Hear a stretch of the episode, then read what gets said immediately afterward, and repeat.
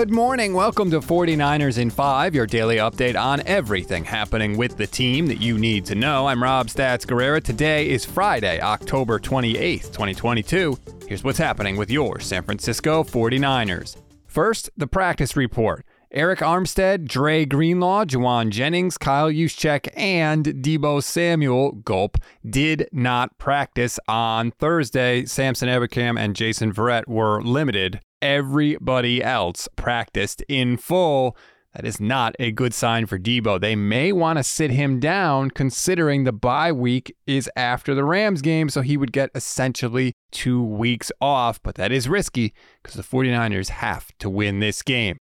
Now, to the audio portion of the show. Yesterday was Jimmy Garoppolo Day at the microphone. And look, I could play some generic soundbite about fixing the offense, but you don't want to hear that. Nobody wants to hear that. Instead, let's listen to what Jimmy said about getting comfortable with new toy Christian McCaffrey. He sees the field very similar to a quarterback. Uh, I'll say, you know, he just has a good feel for space, uh, as all our backs do. I think all those guys do good on choices and things like that, but it's really just uh, when you can feel that zone and feel that space in there. It's it's always a nice thing. If Jimmy knows that Christian sees the field as a quarterback, that tells me something. That tells me they've been working on a lot of pass routes and probably some choice routes, like Jimmy mentioned.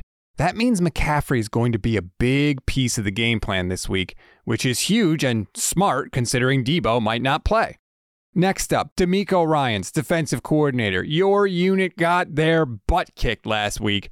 How do you fix it against the Rams? It's just a matter of someone stepping up and making a play. At the end of the day, in this game, right, you have to make plays on Sunday. And that's how I was telling the guys, like, if you want to be a great player, right, everybody's favorite player, their bet, their player they root for, their their favorite player because they make plays on Sunday. And that's what guys have to step up and do is not playing hero ball or being someone you're not it just comes with everybody playing within the defense, playing within the scheme, doing what they're supposed to do, and you'll make the plays you're supposed to make. That would seem to be a fundamental thing for a defense, right? Everyone just do the job you're supposed to do.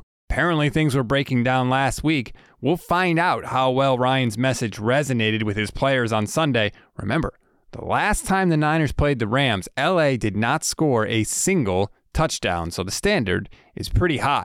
One more for you now, and this comes from offensive line coach and run game coordinator Chris Foerster, who was talking about the overhaul of the offensive coaching staff this offseason. It's just different. It's just he had uh, Mike for so many years that could always kind of be the the knew what Kyle needed and could could go around the staff to get what Kyle needed and and help Kyle with all those things. And so now it's more, and we're just it's a process of realizing, okay, this is what Chris is going to be able to do in this role and still be able to coach the offensive line. This is what Bobby Slowik is going to bring to the table. This is what Brian Fleury is going to bring to the table. And everybody now we're, we're and then you see people's strengths and weaknesses. It's like during the season you realize, hey Aaron Banks pulls better, is a better puller than Spencer Burford, right? So if we're going to pull somebody, we're probably going to pull Aaron a little bit more. You know, not that Spencer can't do it or if the play calls for it, but same with coaches. You know, this coach is a little bit better at this, this coach is a little bit better at that. I mean, you know, um, my strength isn't isn't making sure that uh, the Excel spreadsheet is set up properly with with exclamation points, parentheses, and all of a sudden, who knows what the game plan would look like, right? So somebody else is going to do that,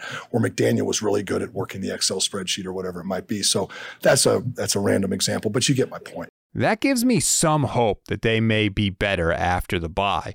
It's pretty obvious, based on everything we've heard this week, that the turnover on the offensive staff has been a huge adjustment for the team. I think every single position on that staff has had some sort of change to their job this offseason, whether it's a completely new position or just additional duties that they now have to perform in 2022.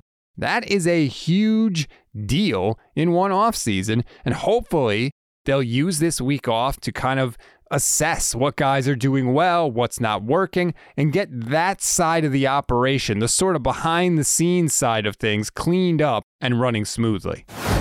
We always give you one thing to read, one thing to watch, and one thing you might have missed. One thing to read on this Friday Matt Maiocco got some really good quotes out of Mike McGlinchey about what's been going on with the offensive line and what specifically McGlinchey needs to do better in the second half of the year. I'll just read one quote real quick.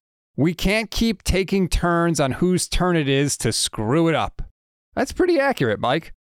One thing to watch Chris Sims did a whole preview of the 49ers offense on the Chris Sims Unbuttoned podcast. He spent around 10 minutes or so breaking down exactly how Christian McCaffrey changes things across the board for the Niners. You can find it on YouTube. It will be time well spent. One thing you may have missed, speaking of spending things, according to Field Yates, the get in price for the last Rams home game was $36. This week, that price is $197. You know what that means. The faithful are coming to SoFi one more time. That's a wrap on today's 49ers and 5. Please rate, review, and follow the Niners Nation Podcast Network. Enjoy your Friday, everybody. Stay tuned for the Gold Diggers podcast with myself and Michelle Magdziuk. Don't forget, we have the crossover podcast on Saturday with a deep preview into this game. That's with Kenny Arthur of Turf Show Times, our Rams community here at SB Nation. And of course, after the game, you know we'll be live Facebook, Twitter, YouTube, my Twitch page at Stats on Fire. Immediately after the game ends, myself, Levin Black, we will be there breaking it down, taking your questions. Thousands and thousands and thousands of you join us every week. We are so grateful. You do not want to miss that, good, bad, or ugly. I'm Rob Stats Guerrera. We'll talk tomorrow.